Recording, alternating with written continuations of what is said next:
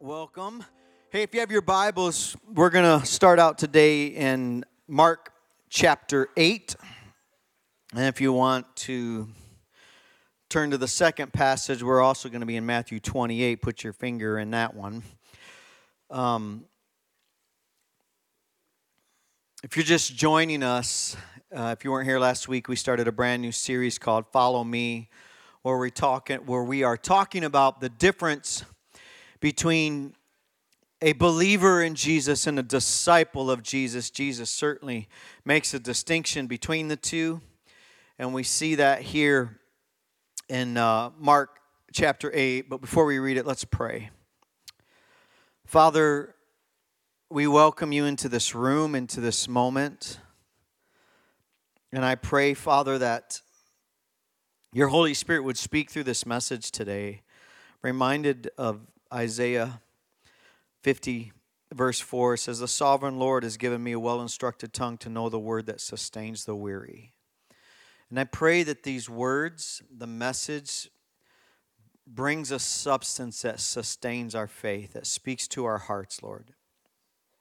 I pray, Lord, that I would be empowered by your Holy Spirit and that our hearts would hear what you want to say. It's one message, but it speaks to every one of us in a different way because that's how miraculous you are.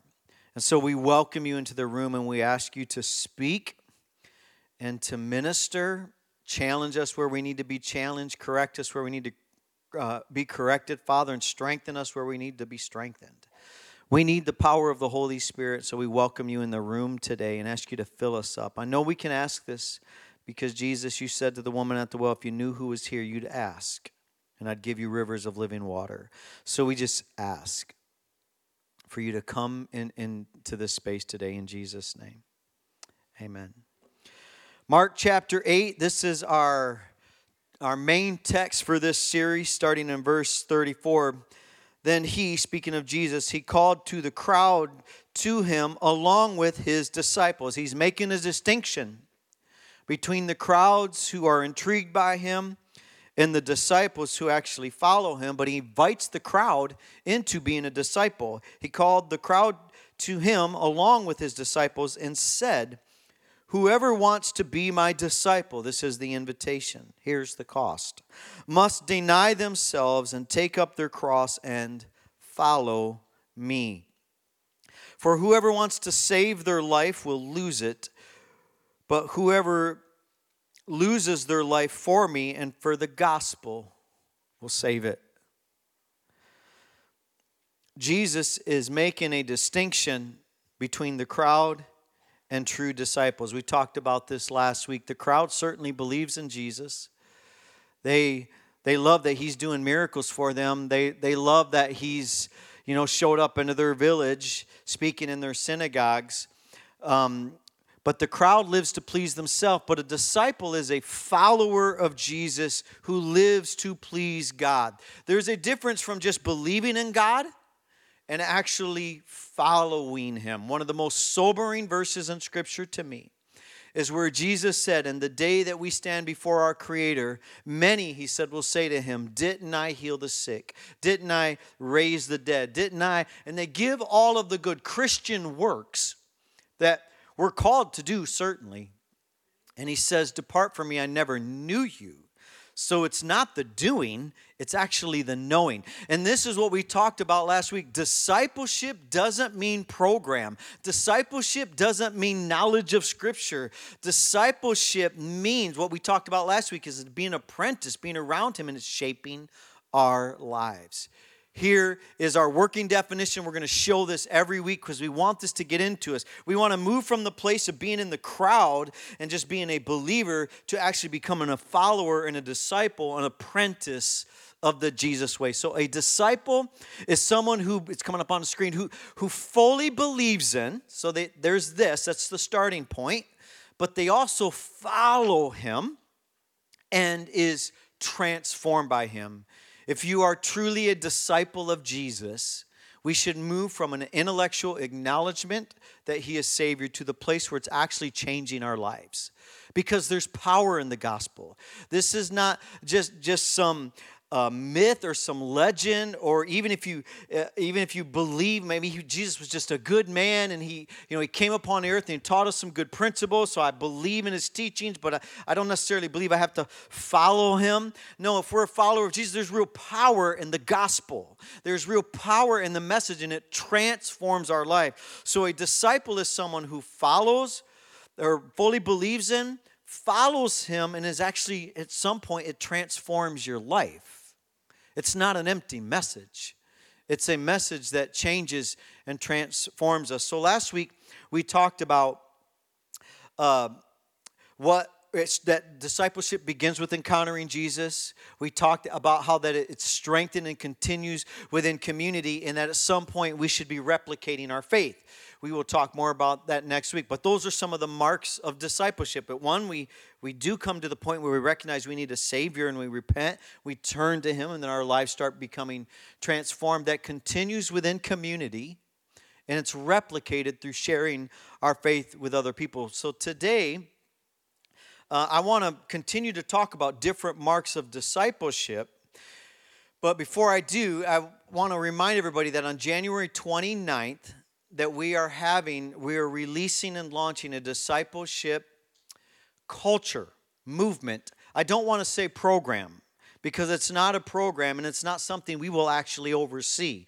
It's something we want to give tools for. It's why we're doing this series. We want to give you tools. How do I disciple somebody? How do I get discipled? We will give deep nuts and bolts Sunday night on January 29th. We would love for you to be a part of that. But the reason why we're doing it is I am convinced the American church or the Western church, and when I say Western, I mean Europe, certainly North America, um, Australia, Western culture has no longer at a place where we're actually following Jesus. I'm not saying this is, you know, not a blanket statement, but as a whole, we are a culture that's become deeply secular we are consumeristic. We, we, we just buy things and accumulate things, and we really don't know what it means to follow Jesus. We don't know what it means to suffer for Jesus, and we don't know what it means to actually be a disciple. We're okay with believing, but I would, if I had to put money on it, I would say most of the American church is in the crowd, not a disciple. I don't want that to be true for Radiant Church.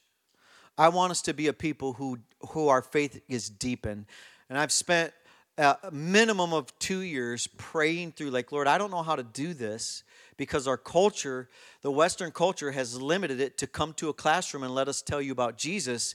But as I begin to research what discipleship means, I see it playing out in China, in the underground church. I see it playing out in Iran, and in, in Pakistan, in the Middle East, where, where discipleship is really happening, and they don't have a building but they have church, they have a community, and they're growing other people. I shared last week about our friend from Iran. I don't know if it was this service, but a pastor I met from Iran a couple years ago, I think back in 2018. And he had said eight out of eight out of ten Muslims in Iran will give their heart to Jesus if if they're told about him.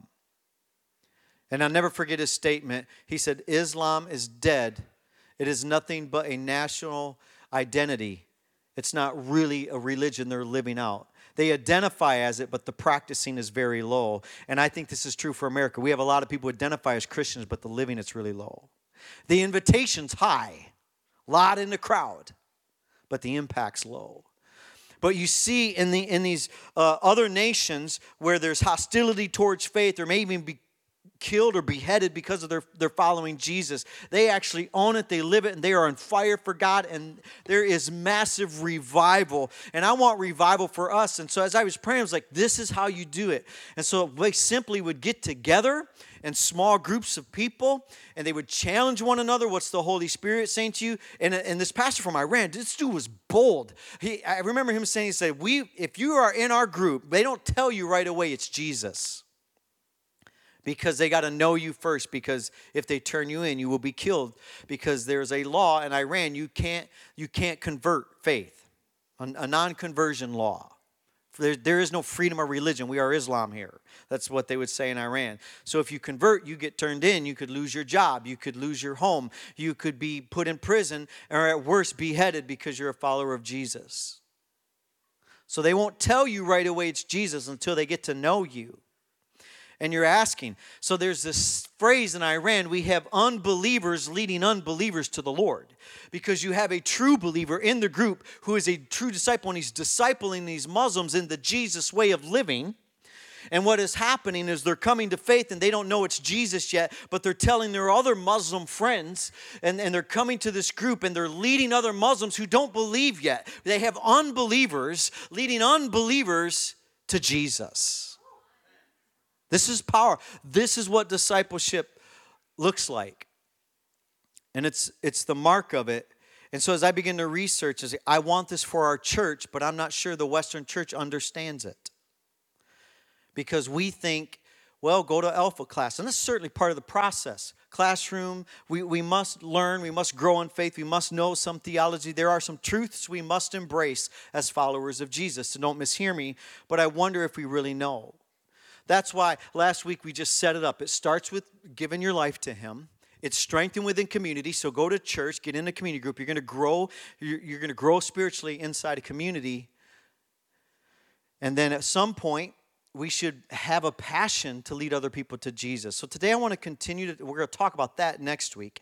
But today I want to talk about other marks of discipleship. What marks us as followers of Jesus? And I don't mean just that we believe, I mean that we're a disciple who fully believes, follows, and is transformed by Jesus. His power is so great, he can transform our life. Matthew 28, which is known as the Great Commission, gives us three marks of this. There's more than three, but I only have time for three today. Verse 16, Matthew 28 says, Then the eleven disciples went to Galilee to the mountain where Jesus had told them to go. So he's risen from the dead. Uh, Galilee was about 70 some miles from Judea, which is, you know, in Jerusalem, in, in the region of Judea. Jesus was crucified, rose again. And so he tells his disciples, Go back to our home base, which was north of Jerusalem, about 70 miles. So they, they take the journey. I don't know how long that takes, but I imagine a few days to go 70 miles on foot. They meet Jesus on this mountain because he told him, Hey, meet me there in a few days. And so they do. And it says this before he gives the Great Commission, which most Christians know about go and make disciples, here's what we see on this mountain. When they saw him, they worshiped him. It is out of the context of worship that discipleship starts.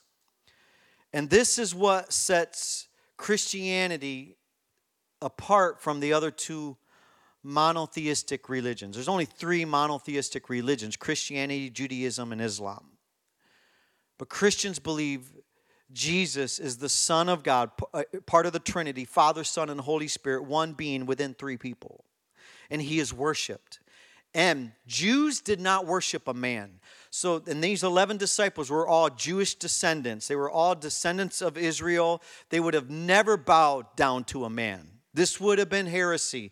This would have been breaking the Ten Commandments. Thou shalt not worship any other God. So they were acknowledging Jesus was God, God among us. Emmanuel, his name literally meant that, that God is among us. And they worship Jesus but some doubted. Now, the word worship in Greek means to fall down, to worship, to kiss, to adore, and to do reverence. So here's the first mark about being a disciple that I want to talk about it, it, it is worship. And I want to talk about this. So, worship uh, should fuel our other uh, spiritual disciplines. This is the first mark of discipleship. And it has to start here before theology. It has to start here before all the do's. Like, what do we do as followers of well, we go to church, we do that, we read our Bible, we, we do that. However, if you start there, you miss the bigger picture because it actually starts with beholding, adoring, um, enjoying and delighting in God, worshiping Him. Worshiping Jesus should fuel all the other spiritual disciplines. It doesn't start with obedience. It doesn't start with theology. It doesn't start with the program. It starts with knowing Him. And it fuels all of the other spiritual disciplines, delighting in God. You know, scriptures show us that it's, it's, there's more scriptures talking about delighting in the Lord than anything else. Like all Old Testament, New Testament, it talks about more of delighting in God. And you don't see this as followers of Jesus. We think, what do we got to do? What do I got to know? And we miss that it's actually beholding God, beholding His glory and who He is, being fascinated with Jesus to the point that we're worshiping Him. And here's why this is important because if it doesn't start here, you will get bored with the others. Some of you feel this in church today. This is boring. You're here, you think, well, it's what Christians do. We go to church, or maybe some friend invited you, and you're bored with church. And I and I wonder if you don't have any fascination with Jesus. So therefore, the spiritual discipline of church is boring to you. It'll become boring, and all the spiritual disciplines will be empty habits if we are not fascinated, delighting in God, and enjoying His presence and who He is. If you've been around Radiant, you know that I, uh, ever since I was a little boy, I've always wanted to go into music. I, I, I, had an ambition as a young man, and even into my 20s, that I would go into the music industry. I had plans when I got married to move to Nashville, Tennessee. And what musicians do to learn their craft is they must resonate with some other musician. Most musicians, eh, none that I know of, ever like picks up an instrument without hearing another musician first. They become fascinated with their musical hero and they start emulating the hero. Right? So I'm going to date myself. I'm a product of the 70s. I felt like I was born too late. I felt like I should have been born in the 1950s. I got an old soul. I love old cars. I love old shoes. I was so happy when I started to see the hipsters start rolling up their pant legs like the 1950s. I'm like, it's back, and it's in my generation now. But I grew up in the I grew up in the 70s and 80s, but I felt like I should grow up in the 50s because I loved Elvis Presley. Does anyone know who Elvis is? He is the king of rock and roll. I mean, they literally just had a movie about him this year that won awards this last Tuesday. It was a great movie. I went and watched it. I loved Elvis so much. I mean, from the time I can remember, I don't remember ever not liking Elvis. The time from uh, birth, I guess. I can remember being a, four and five year old loving to hear Elvis come on the radio. Loved him. And we, I, I've been to Graceland twice. You're like, okay, that's a whole other level. You know, like some people, they, they love, um, oh, I'm trying to think of the, not Matchbox, but the, uh, no, no, no. I, oh, who, it's irrelevant. Some people, they'll go to concert after concert of the same artist because they're captivated by that artist. So mine was Elvis Presley. And I was seven years old, and I convinced my parents because we were going down to Shreveport, Louisiana to visit my grandma.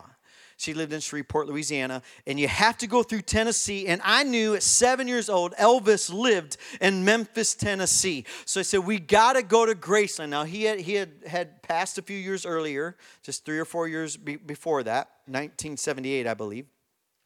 And so they say yes. And we, we, we go through there and we, we, dad buys this book it's an Elvis. This is you know 1980s was pre-internet days. Someone was probably thinking of it, but no one had ever heard of it.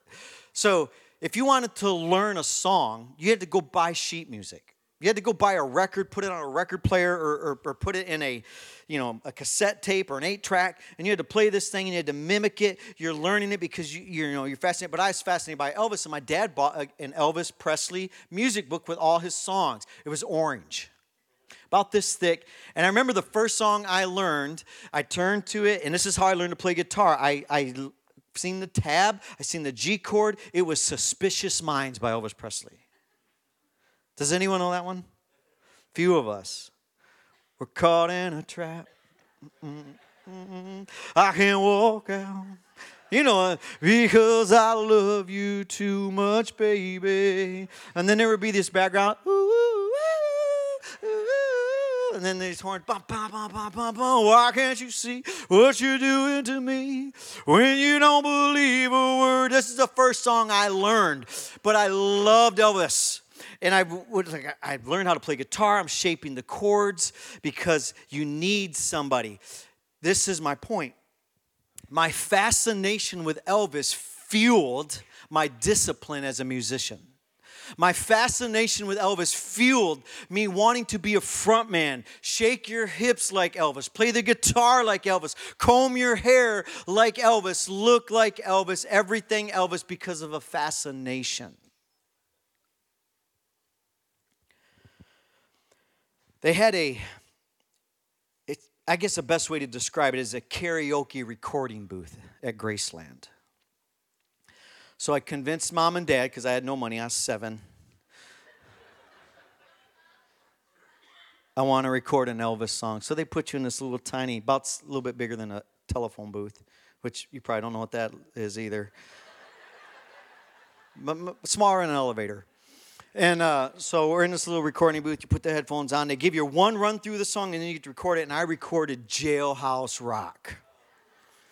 Oh yeah, it was one of his best. So we visit Memphis, we drive to Shreveport, Louisiana, and the greatest thing that could ever happen to a seven year old, my grandma owned a bar. The Forest Inn was the name of the bar. And because it was in Ringgold, Louisiana, which is outside of Shreveport, little tiny place. Do you know that place? You do? They used to live there. Um, little place, Shreveport, Louisiana, or Ringgold, Louisiana. Grandma's bar was the happening place on the weekend. So I play my tape of Jailhouse Rock for Grandma, and, and Grandma says, Mike, do you, do you want to come in my bar and sing Jailhouse Rock with the band Friday night? yes, thank you very much. Thank you. Yes. Yes, Grandma. I'll sing that for you two sets. And we get in, boom, boom. The drummer missed the snare. Seven years old, I'm telling the band how to do it. This is how you know you were called. I'm like, you got to hit the snare. Plop, plop. Boom, boom, boom, boom. Doom, doom. I was moving like Elvis, dancing like Elvis, looking like Elvis. People are dancing on the dance floor, and I was hooked. But my fascination was fueling it. Followers of Jesus. This is a man, right? Elvis was just a man. Jesus is more than a man, He is God.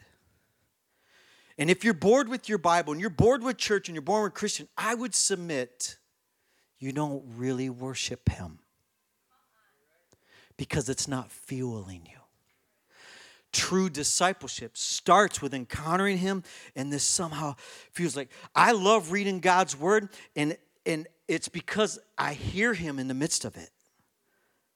But if you read it as a discipline without first being fascinated with him and and delighting in him because you're more loved by jesus than you'll ever know. So let's move from being a believer who's like, oh, yeah, good man. He taught us how to love. That, that's the greatest commandment love, love. But it starts there. We, we as humans, we want to emulate the things that fascinate us. And we have everything is competing for our attention media, entertainment, I mean, all of it. But when we worship Him, you'll become like the one you worship. The same way I wanted to move like Elvis, dance, sound, play, whatever. We emulate what we're fascinated by. Just ask the Lord to show you a picture how much He loves you. It'll start fascinating you. Discipleship's not a program we follow. That's why I want to drive this into us like it's not a program. That's so Western. It's so Greek.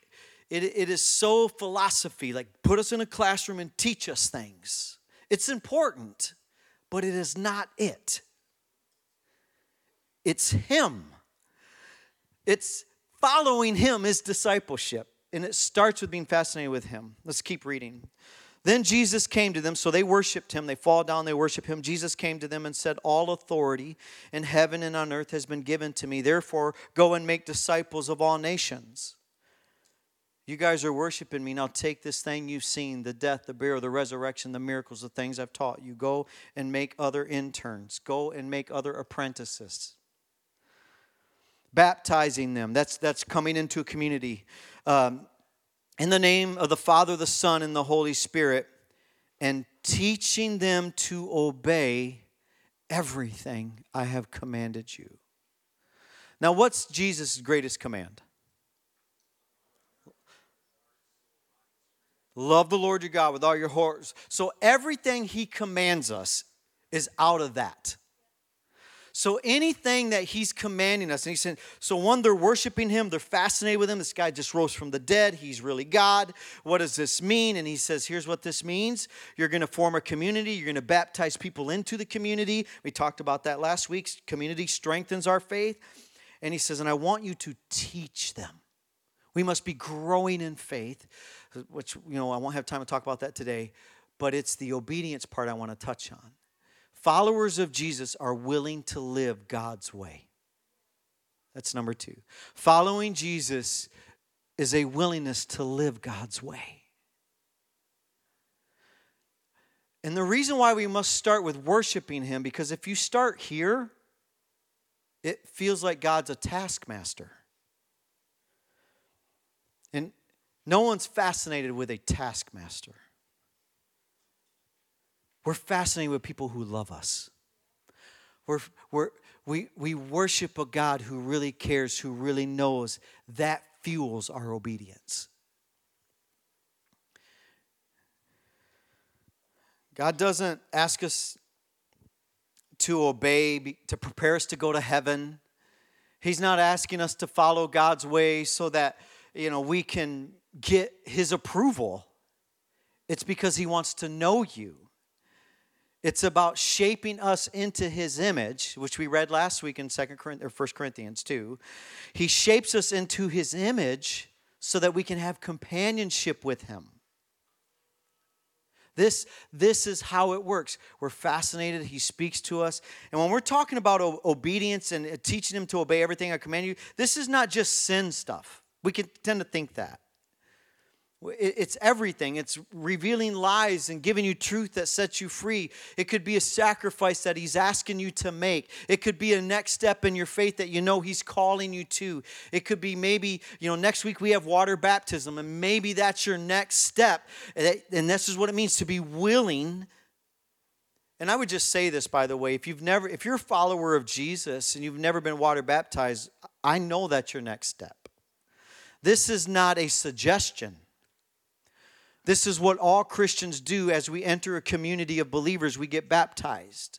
It's not a salvation thing. Like my wedding ring doesn't make me married, it's just a statement of, of my marriage. And the water baptism is not a salvation thing, but it's a statement of your faith.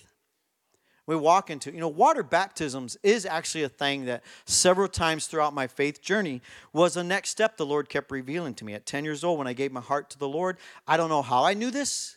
No one told me. Your next thing is being water baptized. But the church was having a baptism service. I told mom and dad, I believe it to be the Holy Spirit. I had a desire to be baptized. Why? Because I was fascinated with Jesus. And if Jesus gets baptized at 30, then maybe I should. So I get baptized at 10. And then life goes on. I end up getting out of school. I get married. And then and as my marriage is falling apart, we, we step into Radiant Church, Kalamazoo, Michigan, 1996, Labor Day weekend. You never forget the big moments with Jesus. Because my marriage was failing and I was hurting. And I heard the Lord say to me, Go back to church, get Christian counseling. I walk in, and God started using that church to heal us. And I remember it was a setup and teardown at the Lake High School. And the mascot of Gull Lake High School was the Devil's, the Blue Devil. And the cafeteria we was meeting it was called the Devil's Den. So I rededicated my heart to the Lord literally in the Devil's Den. and God began to change our marriage, and I felt I need to get baptized. So, and by the way, I have no theology for this, more than one baptism. I don't, if you're asking, I don't know. But when people say, I was baptized when I was, you know, I was as an infant, or, and should I do it again? I just say, if you even think it, yes, it's a yes. Or if you've never done it, it's a yes. These are some things I just know automatically that are going to help you. And I've learned that those who go into water baptism seem, not always, but to me, seem to actually keep living out their faith in significant ways because it's our first step of obedience. Jesus did it before he even went goes into ministry. His first step of obedience to the Father was baptism. He was baptized by John the Baptist. Then, so then God here's my marriage. We go into ministry full time. I don't remember how many years, but you know, eight or nine years into ministry, I kind of have this breakdown in my life, and I'm depressed and taking antidepressants. And I discover at this trip on, in Texas how deeply loved I am by God. And I become refascinated with Jesus again. And I don't know why, but I felt like I should get water baptized. So, a third time, 10 years old, early 20s, and then at 35 years old, last time I got water baptized, was 35 years old, I go into the waters of baptism. Why?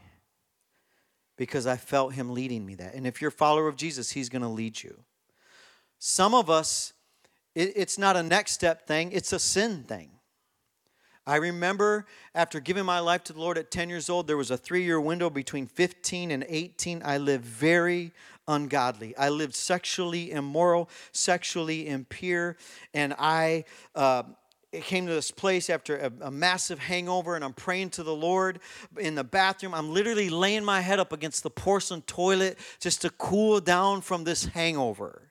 And I just, I just had this thought that I know now was the Holy Spirit said, This is not the way I want to live. And I give my heart to the Lord there. And I didn't know how. But I said, Lord, I don't know how to stop drinking. I don't know how to stop partying. I don't know how to stop sleeping around. But if you but I give you my life. There was a willingness there. This is a mark of discipleship. Sometimes a willingness is this is what we just read. His followers deny themselves. Sometimes it's an identity thing. This is a big thing in our culture right now. Finding out who you are, doing some soul searching and determining and creating and crafting our own identity and our own image. And we're building identities that's coming from ourself and it's actually destructive and destroying lives. And we're getting angry. And God is saying, That's not who I called you to be. And he says, if you're willing, I'm calling you to be this, and it transforms your life. Don't get your identity from yourself. Let Jesus tell you who you are because it'll bless you. If you're willing to obey, blessing always follows obedience. Never once in my Christian walk have I regretted obeying the Lord. Never. Maybe one time. But I don't have time to tell that story. No, no, I won't. It's not actually a regret, it's like a funny thing in my head. I'll tell you. It's just wrong to say it, not say it, right? You're like, oh no, you gotta say it now. You're gonna think it's silly. I bought, don't judge me, but I bought uh, back in the early 90s, I bought an SKS, uh, which was a, it's like a rifle, old Russian rifle from like pre World War II thing. And uh, but I was like, what do I need this thing for? I, I, I so my father-in-law, he just has a he loves guns. He's a big hunter. He loves muzzle loaders is like his big thing. You know, it's where you pour black powder, like old school 1700 style. And and uh, he fought in, in world in Vietnam. And he had said to me just one day in passing, he's like, "Hey, uh, that gun looks a lot like the gun I had in Vietnam. It wasn't, but it looked like it." And he said, "One day I, I want to get one of those. on it." And I heard the Lord say, "Give it to him." Like, I just bought this thing, Lord. But I felt convicted. So I give it to him, and I don't regret giving it to him. Then, do you know this story? You're laughing. No, you don't know. Okay. So then, this year, he's never shot it once.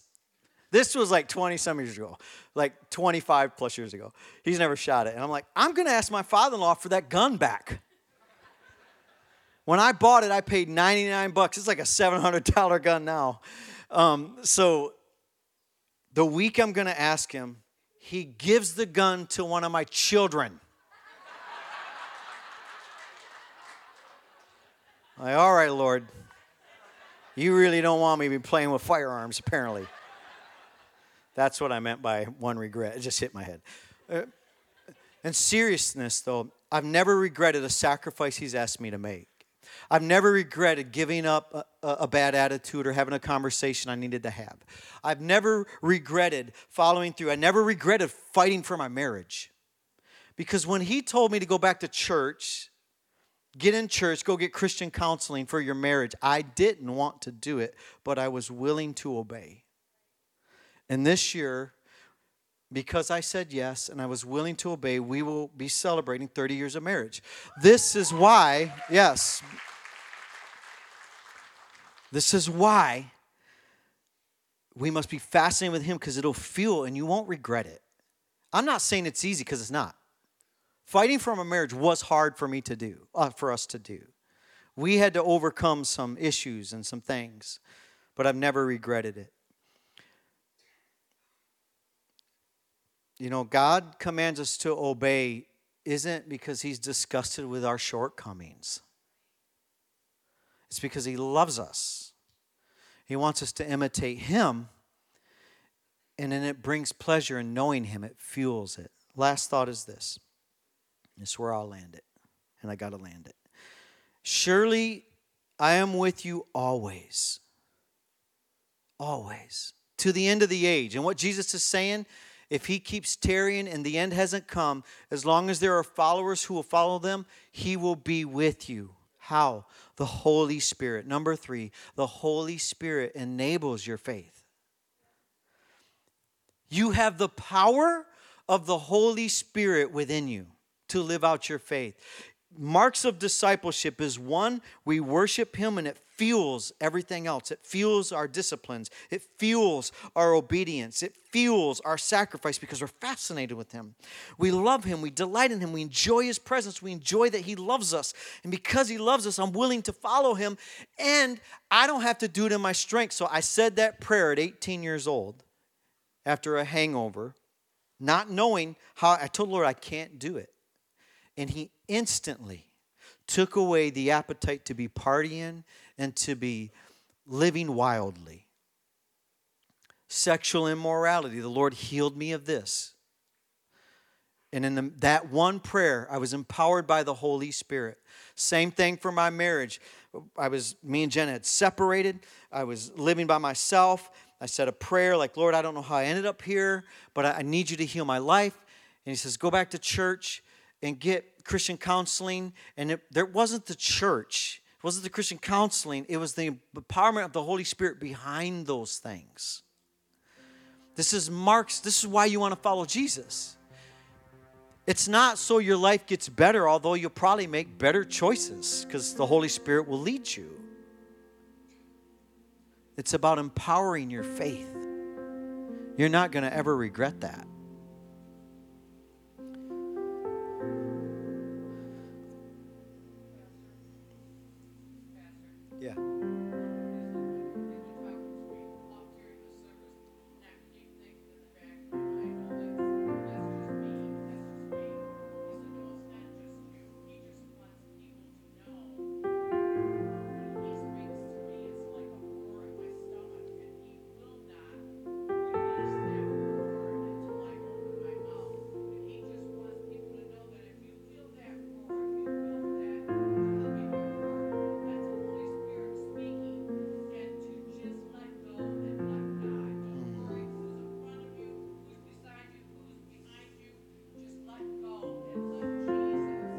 Right. That's so good. Please, God, that takes precedent over pleasing people.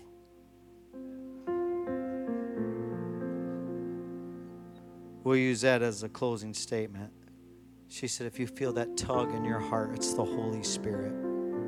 I want you to bow your head and close your eyes because following Jesus, the first thing is saying yes to Him. And if you're here, you feel that tug in your heart, I'm here to tell you that's the voice of the Holy Spirit already. If you came to church because you've been thinking about God lately, it's because He's been pursuing you. It always takes place in our mind. It could be a picture, it could be a feeling, it, could be a, a, a word or a phrase. you just thought a thought that says go to church. And you're like, why am I in church today? I don't even know why I'm here. And you're hearing this. Well, the Holy Spirit's already been pursuing you. So if you're here and you've never made a decision to follow Jesus, I'm going to give you an opportunity to become a Christ follower today. Don't worry about the do's and don'ts. Don't approach it from pleasing God because he's already takes pleasure in you. Approach it from being fascinated by how much he loves you. He will fuel the rest for you. But you must give your life to him. Take up your cross. Follow him. Deny yourself. Follow him. Or maybe you're here and you're like me and at 18 years old, feeling a, a, that I need to re engage with my faith, and that's you, like I need to come back to the Lord. I want to pray for you if either one of those are you. One, I'm going to count to three. When I say three, lift your hand. One, your heart's probably pounding. That is, that's the pounding that, that our sister was just telling us about in your chest. Two, don't let this moment pass you by. This is your day. Today, if you hear his voice, do not harden your heart. Three, quickly lift up your hands. Say, That's me, Pastor. I need to give my heart to the Lord. Thank you. They're all over the place. Keep them up for just a moment. Thank you. Thank you. I see these hands. Thank you. Many hands. We're going to say a prayer together. And as we pray, the Holy Spirit, as we're praying, I believe is going to start empowering your faith, empowering you to follow Jesus. So, what I want to do is, I want us to say this together out loud, all of us, whether you lifted your hand or you didn't, let's just do it as a community. Say, Jesus, today I decide to follow you, to deny myself, take up my cross, and become your disciple. Holy Spirit, Empower me to live out my faith. I repent of my sin and I ask you to forgive me. Now, today I believe that I'm a new creature in Christ. In Jesus' name.